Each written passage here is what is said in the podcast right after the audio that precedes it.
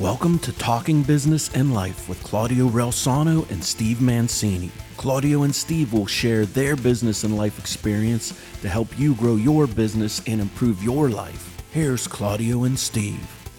Hello, everyone, and thank you so much for tuning in to Talking Business and Life with Claudio Relsano and Steve Mancini. I am Claudio Relsano. And I am Steve Mancini. We have a very, very special guest today, someone who I care for a ton, someone who's had a ton of impact in my life, even though every time I talk to him, he wants to hit me. He is one of boxing's biggest punchers in the history of the game. He's an iconic boxer. Everybody knows about his big fights against Ken Norton and Larry Holmes 28 wins, 24 knockouts. Uh, everywhere he goes, people love him, and uh, and I'm excited to have him on our show. He never says no to me, and again, I just appreciate him so much. And that is the legendary Mr. Gerry Cooney. Gerry, thank you so much for being on the show. Yeah, I don't, I don't really feel like talking to you at this particular time. you never, but you you haven't said you want to hit me yet. There you go. But don't worry, it's coming. I know, I know, I know. Gerry, you know, like I said, we, we we've everybody knows about your boxing career, but uh, we want to talk about again maybe towards the end of your career, your transition, your life after that. So let's start off. Joe Namath, a friend of yours who you've played golf with many times, once said when he was with the L.A. Rams, "I don't belong here anymore." It's time for me to retire. Did you ever have one of those moments? Well, Claudia, listen, here's a story. Like with athletes, the biggest thing that you lose, that you miss, is for me, when they knock on your door and they open the door, they say, Cooney, you're next. And you kind of, you, your life is passing before you. You walk down this empty corridor and, uh, and then you see the crowd and and the roar of the crowd you become alive. And that's what most athletes miss is is that um, that excitement of the roar of the crowd the life the the heart beating uh, and that day does come when it doesn't really work. The spark is not there anymore. And you want to keep it but it doesn't work so you have to turn the page and and, and start figuring out what's next in my life. And you know in the fight game it's been hard because it's a it, you're it's independent contractors. So, you know, when you finish in your career, your managers have have been developing other guys, and you kind of got left behind. So you kind of leave the game feeling resentful and disappointed, and and you have to catch up and pick yourself up, dust off your pants, and move on. When did you know? Because I've heard you use the phrase "rainy day." When did you start preparing?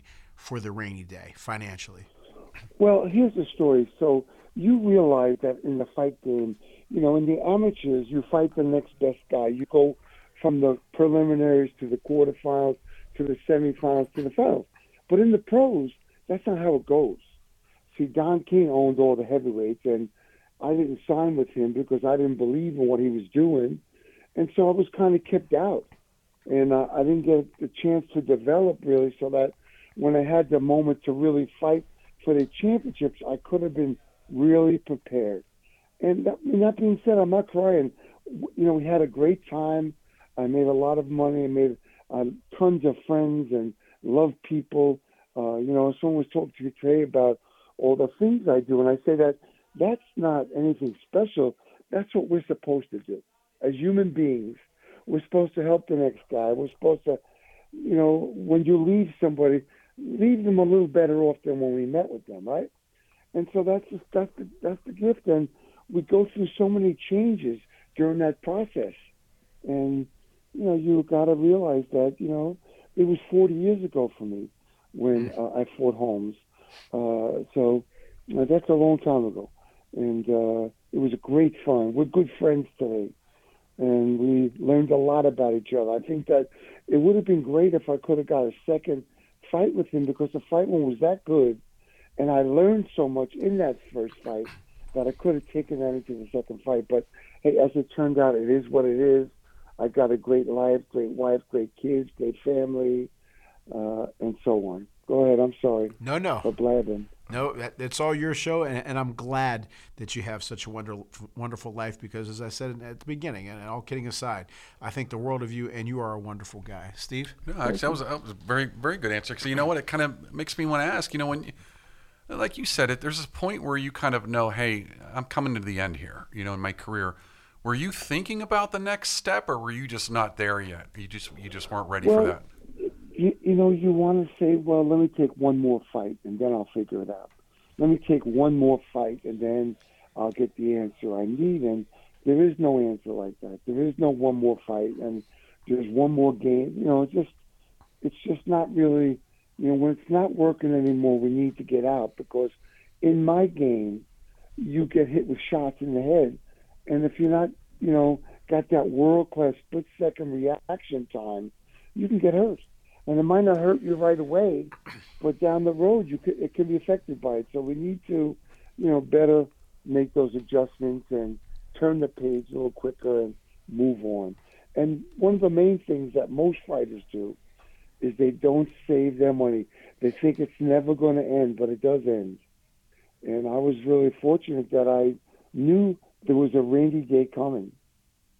And the rainy day was going to hit me too, and I saved my money. I kept my money uh, safe, and for the most part, and you know, I'm doing okay today.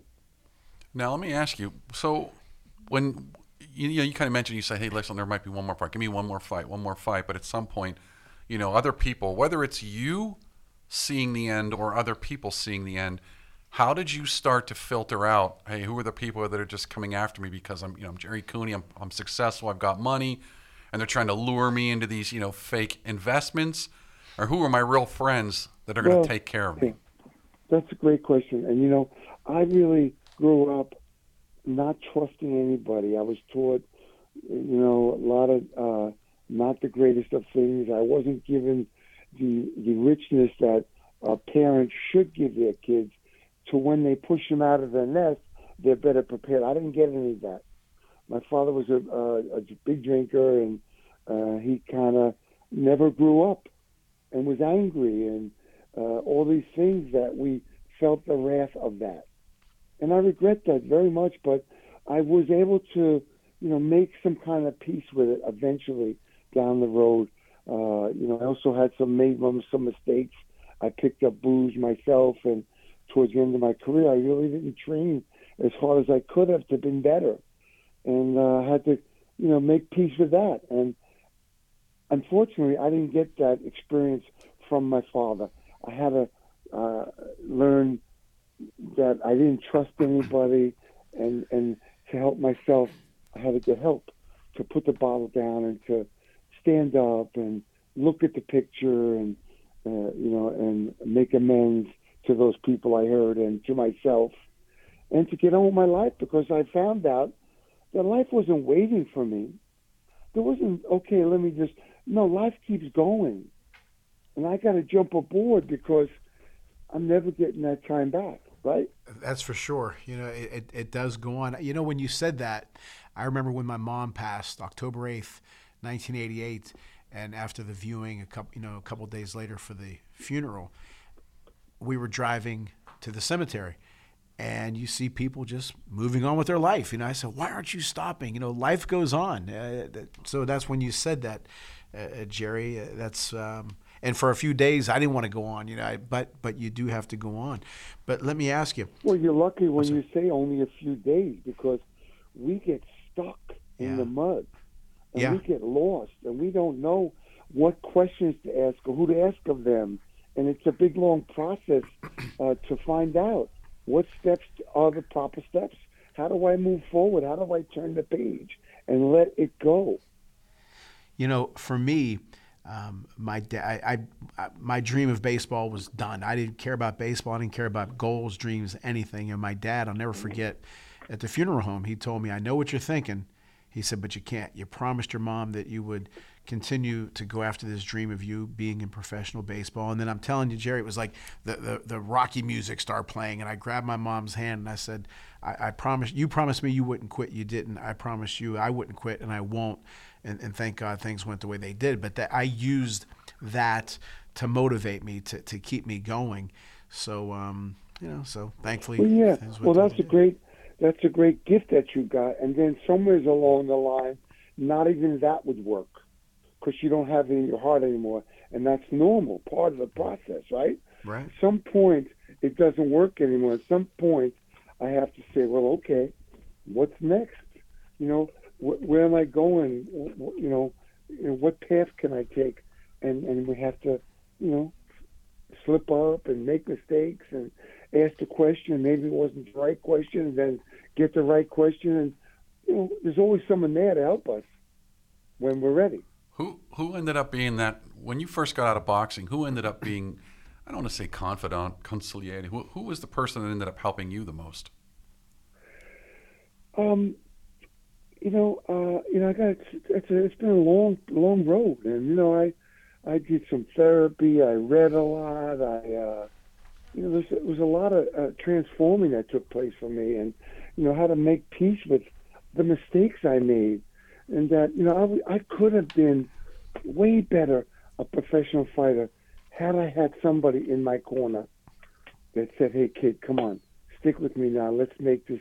Let's let's take a shot here." I didn't have that, and I hope someday in my life that I get the opportunity to grab some kid who I see, you know, slipping up, making those mistakes, to grab them and and try and, you know, correct that part that was not corrected in me.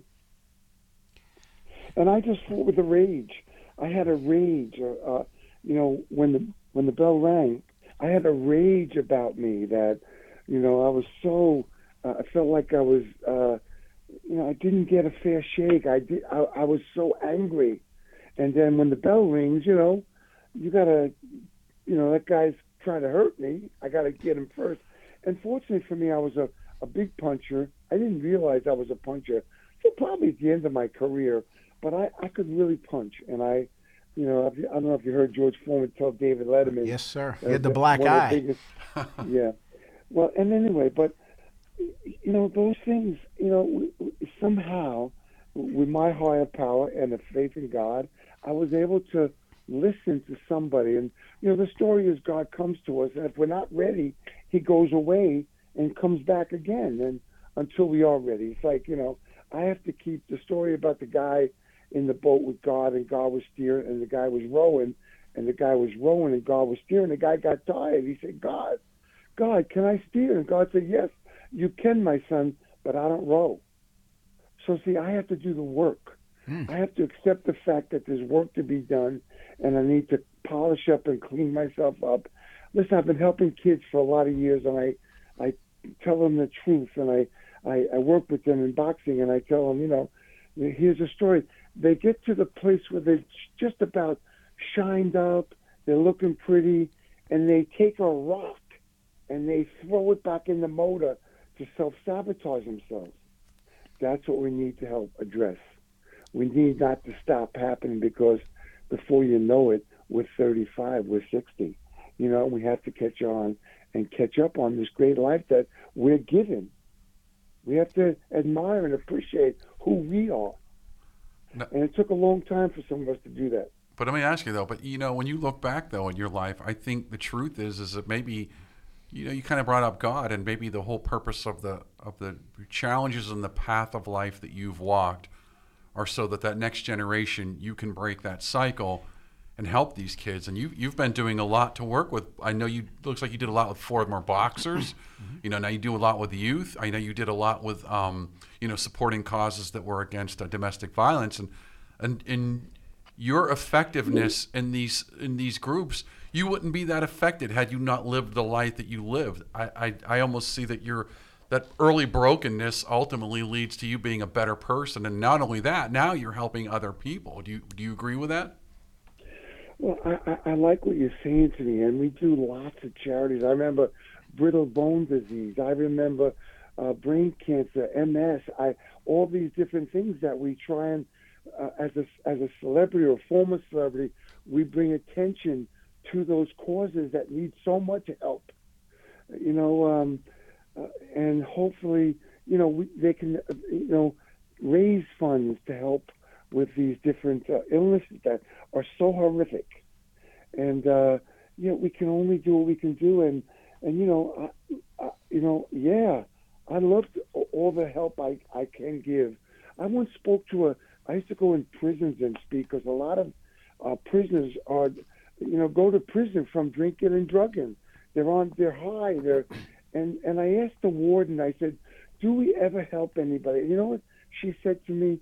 She said to me, if you help one person, that changes the life of so many people in the generations to come. And that's all I needed to hear. Course, I want to help 20. I want to help 50. I want all the kids I work with to get better, get well.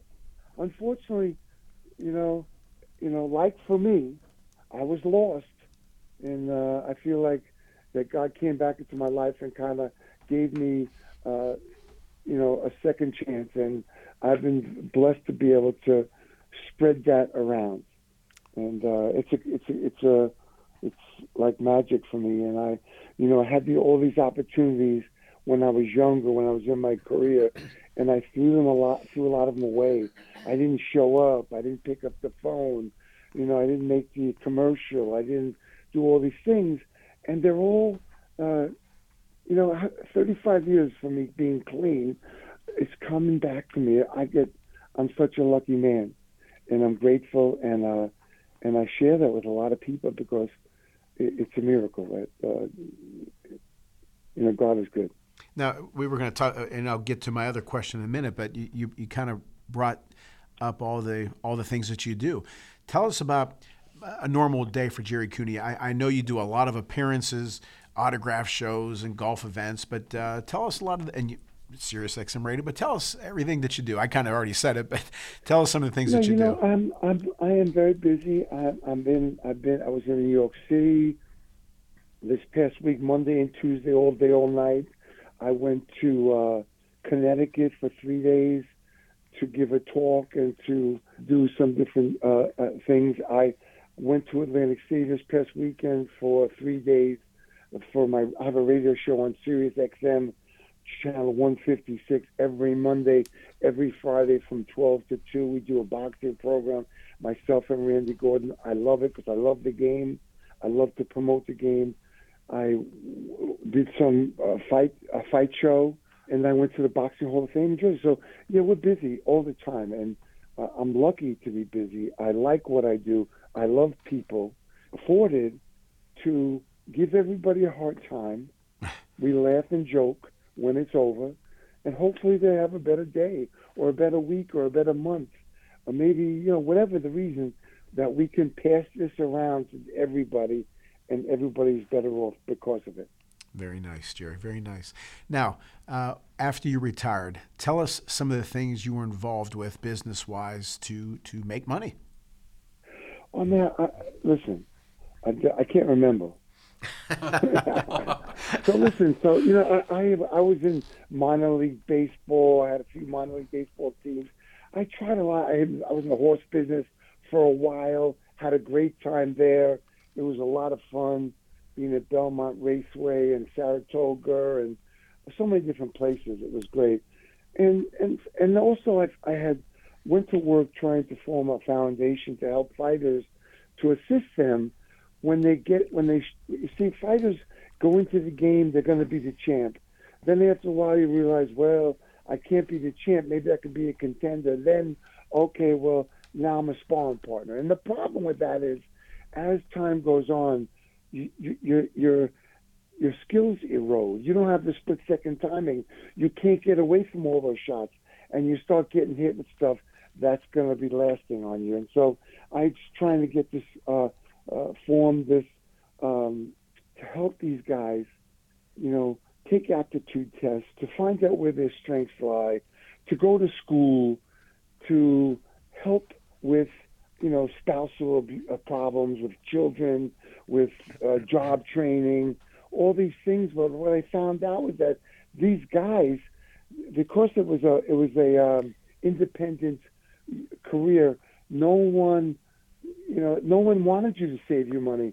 Nobody wanted to protect you. Most guys, anyway, because if you not if you save your money, then what do you want to fight for? So they kept spending the money, keep having to go back and make a comeback and another comeback and another comeback, and nothing good comes from that. So I was doing a, a FIST organization, was really helping people. It was a great thing, but the problems were so severe in these guys. I mean, you know, uh, being respectful, job, you know, learning what you need to do, uh, medical, alcohol, drug abuse, that it was too over, it was too big for me. And we we tried for a long time. We had people coming to our charity. We'd go to their charity, and what was happening was that we weren't around much because we were going to charities every night, hmm. which is not bad, but you know we need to learn. I, I often through that process I thought that here's a great idea. If everybody in boxing took one dollar from every ticket sold during the year and put it into a fund, everybody could be going back to school, help themselves with their marital problems, their you know alcohol abuse, their drug problem, whatever it is, and get back to life. But the people that are in the fight game, they don't want nothing to do with it, and so it's really it's a struggle. You know, life is a struggle, right? And you know, it's a dog eat dog world, and that I carry myself on a daily basis helping the next person. I still help people all the time because it's my responsibility. It's a responsibility to all of us.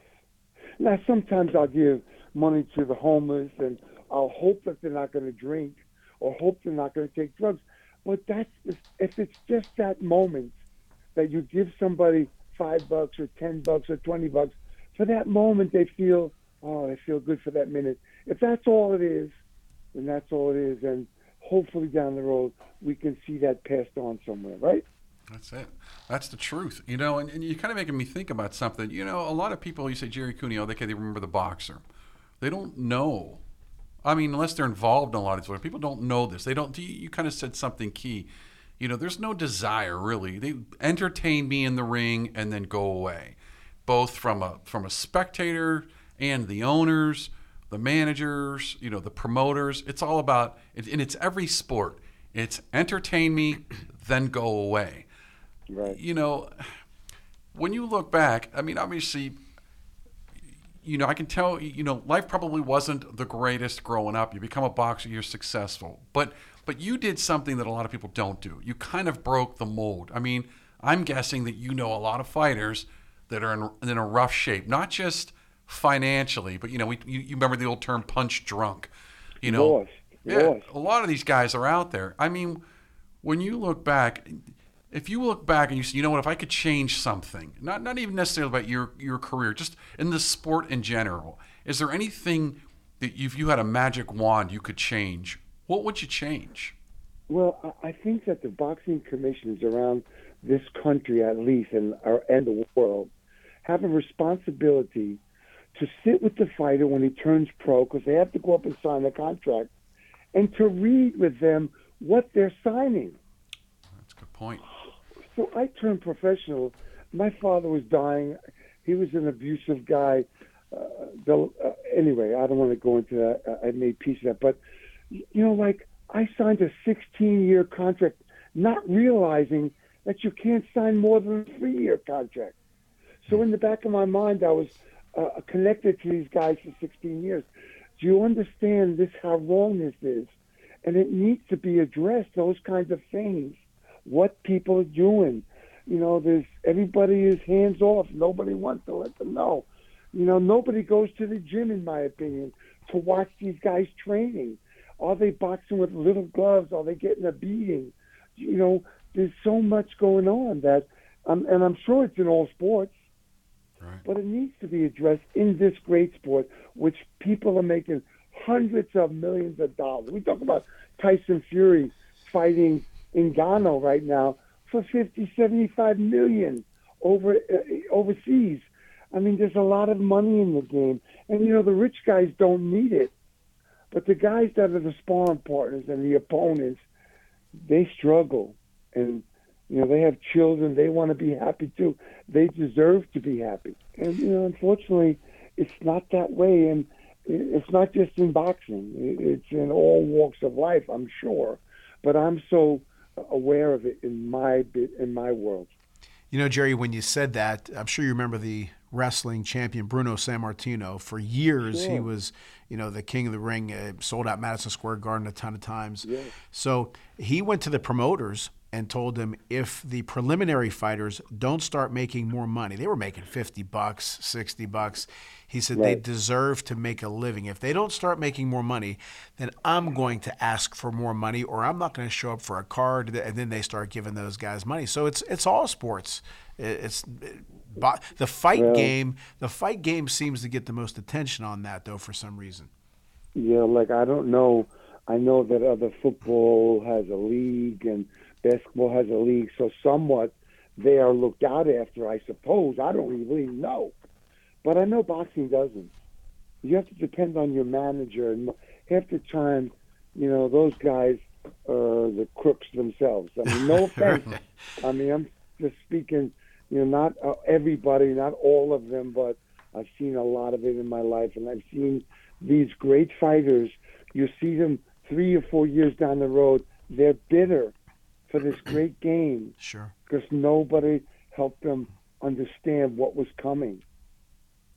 You know, uh, as you know, I'm involved in baseball, and I've been doing it for 40 years now. Uh, one of these days, a team's not going to want me, or I may not want it. So I'm going to have to turn the page, and I'm preparing that now. Greg Norman used to say, "I want to prepare for my life when I'm no longer number one golfer in the world." And obviously, he got involved in businesses. So I'm trying to prepare for when I'm not wanted in baseball, or maybe I won't want it. That's why I'm doing shows and speaking and so on and so forth.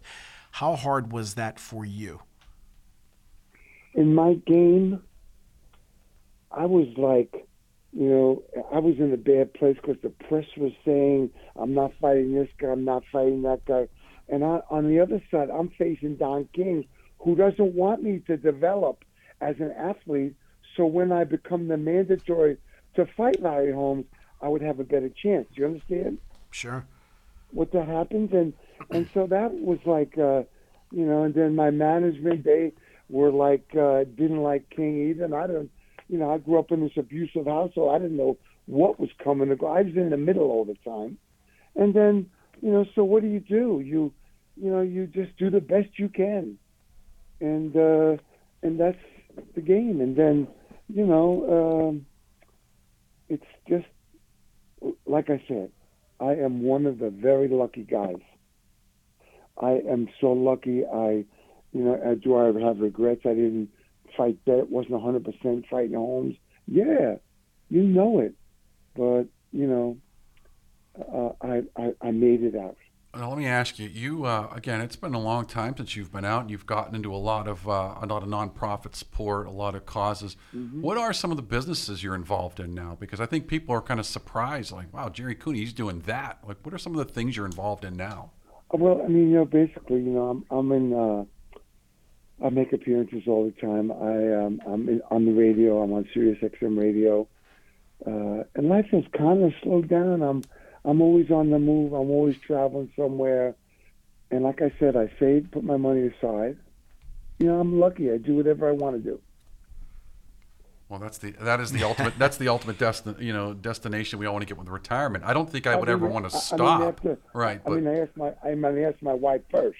well, I mean that's the key. You don't you don't want to stop because then it's like then what? You want to be able to kind of dictate your own terms and you've put yourself in that position. And it's funny because you know what? We see, you know, you see the news and you see all these crazy contracts that you know it's a football player, a baseball player, and you know, eh, basketball, whatever, and you think, "Oh, the guy's set for life." And it's like the one thing you never hear about is where are they at after they retire because they're not always all set for life. To your point, Gerry, they they blow that money and no one says, "Whoa, whoa, whoa, slow down, man." That, you know, one day you're not going to be getting that contract, and it's gone. And I think that's the other thing a lot of people don't understand. And it took me a long time to understand this. Is I do think a lot of athletes are overpaid. I'm being very honest, but at the same time, their shelf life is only a couple of years, so they've got to earn a lot of money in a short time, and they're done. Right. And if, to your point, if they haven't saved or thought about their future and they're partying, partying, partying, and all of a sudden now I'm 35 years old, nobody wants to sign me anymore, those contracts I'm- are gone. I'm, I'm wondering about what percentage of those athletes, the wild ones, if you will, think it's never going to end, and what's the percentage wise? How much of the guys hold on to it? And I knew that early on that uh, you know, you spend the first half of your life earning the money, and then you spend the second half of your life trying to hold on to it, right? Truth. And so, and so you you hope that that's there. I mean, uh, ba- foot, baseball players don't they get like a, a, a, a yearly expense after seven years? And I think football players do as well. There's there's money given to them, isn't that right? Yes, yes. And there are Well, more not- not in guaranteed contracts in baseball too. Right. Not in boxing. You know, uh, it's a shame in the fight game. You know, and and also listen, look at football players, baseball players, all athletes, soccer players, taking getting concussions, getting hit in the head. Uh, uh, I mean, how? I mean, how? Uh, you know, like um, no one's catching up about that.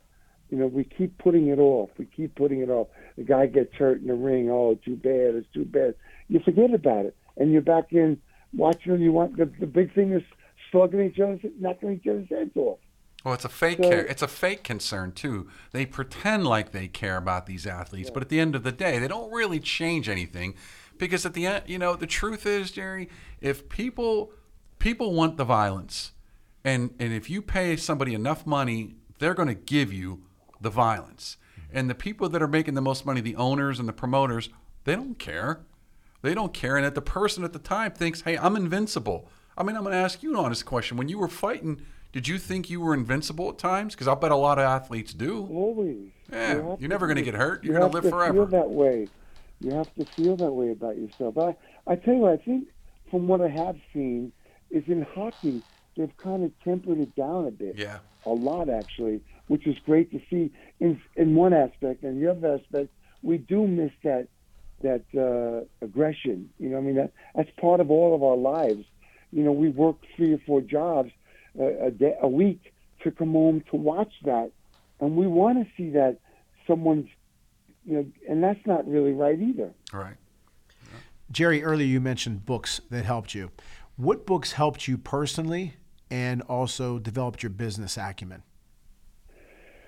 Well, I mean, I've written. I have a, a big library here. I'm just of late. Uh, Drop the Rock is a great book. Drop the Rock, The Ripple Effect. There's so many great books out there. I mean, self help. I mean, just you know, it's it's not that difficult to get you know directed in a way that best suits you, and then from there you'll hear. I mean, it's just it's out there. It's out there. You know, wait. Someone's waiting to tell you about another book. You know, there's. uh uh, I grew up in an alcoholic family. Al Anon is a great book for codependent people who are going to fix everybody. Alcoholics Anonymous is a great book. Bill Wilson, uh, the story on Bill Wilson's life, Dr. Bob, who helped form Alcoholics Anonymous. There's tons of great books out there. And then, of course, in business, uh, broadcasting. You know, you it's always good to keep trying to better yourself. And you know, I wanted to I wanted to do an interview on Sirius XM about 15 years ago, and I ran into Scott Cohen, and he said, "How would you like to do a show?" And I said, "Well, let me think about it. Okay, let's go." and it's been a great ride ever since. I get to talk and read and learn about all these great fighters, their stories, and I get to, to talk about it on the on the air, and and follow them as a fan. Speaking of shows, you've been on our Boxing Authorities shows numerous times with Luther Dupree and Smoke and Jim Frazier. Both of them say uh, hello. We were nominated for uh, a couple of awards, uh, which we're going to find out if we're going to win here in a couple weeks, just to let you know. Great. But uh, now you wrote a book a few years ago. You and John Grady, uh, a content, gentleman Gerry, a contender in the ring, a champion in recovery. Tell us a little bit about that book. You know, it's a little bit about what most people didn't know what was going on, and uh, and uh, you're you're taught to keep shut, sh- keep your mouth shut. Don't tell nobody your business. Don't do this. And all our lives we grow up with it, and we're we're taught we're beat down not to ex- express it, not to talk about it, and then you start fighting people. You start to be frustrated and angry. You start getting into fights. That's how I became a prize fighter. My oldest brother left the house when he was 15, and a couple of years later, he wandered into a gym in Huntington Recreation. It was at Stimson Junior High School, and I got to go follow him there and watch him. I loved him. He was on his own since he was 15, and I got in the ring one day, and this little Italian guy, half my well, not half my size, but but he had six years of experience, slapped me around the gym. I threw the gloves off. I went down home and went down the basement, realizing someone was going to come at me. And I went back to the gym at 15 and a half years old, and I asked if I could box that kid again, and he couldn't. And I six months later, I went in and I won the New York State Golden Gloves Championship uh, as a 16 year old kid as a middleweight, seven fights, five knockouts, and it was uh, it, they put me on the back page of the news every day. Uh, you know, I, I, I they mention me on school every morning, every afternoon, and it made me somebody, and it helped me get rid of my anger, and and exchange it for, you know, knowledge and how can I do this better. But I had the gift. I I could find the openings. I created the openings with that split second time. And once I saw it, the next time you were going to pay. And it was the greatest experience of my life. And then when my friends were going away to school, I wasn't going to school. I had to find a wife and a house and a married, and I turned pro. And uh, I signed. I signed with these two guys, and the reason why I signed with them is because they signed Howard Davis, who won the gold medal in the '76 Olympics, and I would be showcased on his cards, and that's how it was for me. And uh, although scared, although scared, and uh, not who wants to train for uh, you know 12 months to fight Larry Holmes every day, or you think, well, I don't want to fight Larry Holmes, but you do it, Right. and you perform, and you wait for the magic to happen when you turn that corner at the at the stadium, and you hear the roar of the crowd, and you become like magic. Let me ask you, Gerry, what, you know, when you look back now in your life and you start talking, to, especially younger folks, what's the one piece of advice you give them? follow your dream. And, you know, we don't know the questions all the time, but keep asking the question. Someone will be put in your life to help you move on. And if not, look for it. You know, I mean, people, there's love people out there. I help people every day. It's what I do best. Gerry, last question. Tell us about your family, your wife and kids. Oh, I have a great wife and three great kids. Uh, I'm, uh, I stayed alone for a year. I traveled, went to Africa, went to Central America. I played golf. I did all these things to learn about who I was from that household, and I was able to grow up. And and I was able to. A buddy of mine got a job at this accounting firm. He called me one day when I was living in Florida, put me on the phone with this girl, and four months later I came back to have lunch with her, and we walked down the street holding hands. and that was the greatest experience of my life. And what, am I perfect? Was I perfect? No.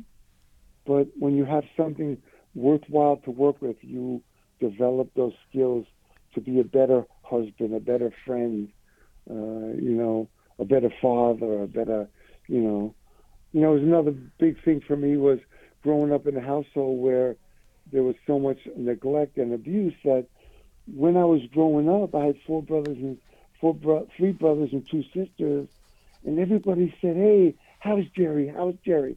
How's Gerry? Hey, how's Gerry?" But when you grow up in a household like that and have been neglected, you don't want to keep hearing about Gerry. You want to keep hearing about, "Hey, Michael, Tommy, how you guys doing?"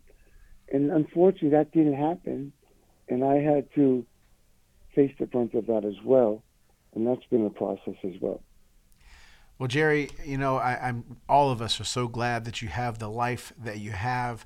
You are a role Thank model uh, for all of us. You have you impact people, and you're still not done. You're still touching people. You still have impact on people. You're still living life. I heard you say many times you're still growing. Still want to be better, and and I try to model that myself. I never feel like I've accomplished enough. I still want to do more. And you've always been wonderful with me, and I think about you all the time, and I appreciate you more than you'll ever know. And uh, again, we appreciate you being on our show. I will still fight you, bro. I, I, hey, I'm down to one. I lost 40 pounds. I'm down to 160. I might be able to get away from you, but you'll catch me. I'd like to see Hey, that listen, actually. listen, can- there's four, there's four corners. I step one, you got ten feet, then five. Where you going into that? I'm done. What is it, a I'm hole? done. You know what? Real quick, I, I showed I showed uh, uh, Steve and our, our producer Joe your your uh, uh, your big fight against Ken Norton. And when nobody talks, everybody talks about the big punches, right? But nobody talks about that little shift you made, that little pivot you made in the corner. I mean, you had great footwork. You were very skilled. Yes, you were one of the biggest punchers of all time, but you, you had some skill too, Gerry.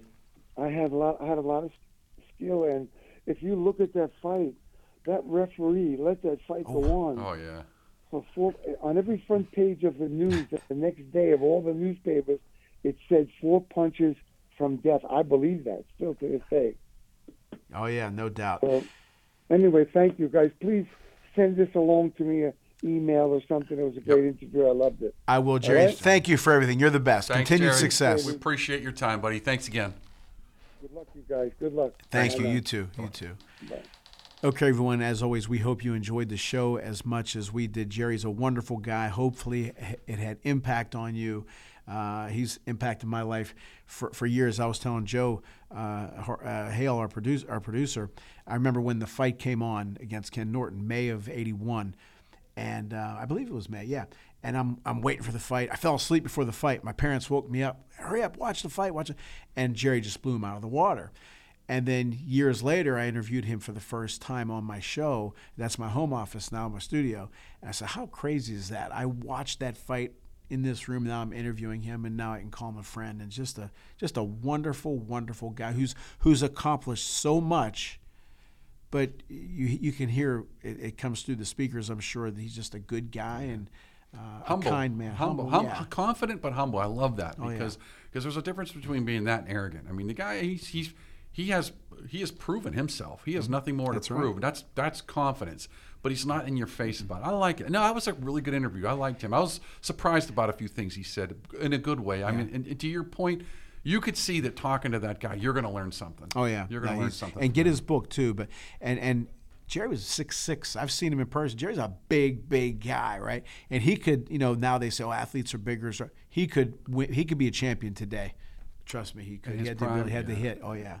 Yeah, I, I, I'm not. I real quick because that that does drive me because well these guys. It's not like they were five foot two, you know, No. 104. These guys were big and strong, and when they hit, it hit. I mean, that was And, and to not to go on a boxing tangent, but Larry Holmes with that jab would have dominated these guys today. Trust me when I tell you, they're big, but uh, they knew how to fight. They were smart and they could and they were tough. But um, anyway, again, thank you, Gerry Cooney, and thank you to all the listeners. Please continue to listen to our show. Send us great comments and questions, and uh, tune in for more shows. And as always, thank you, Mom and Pop. Thank you for listening to Talking Business and Life with Claudio Relsano and Steve Mancini. Tune in next week for more impactful business and life experiences with Claudio and Steve.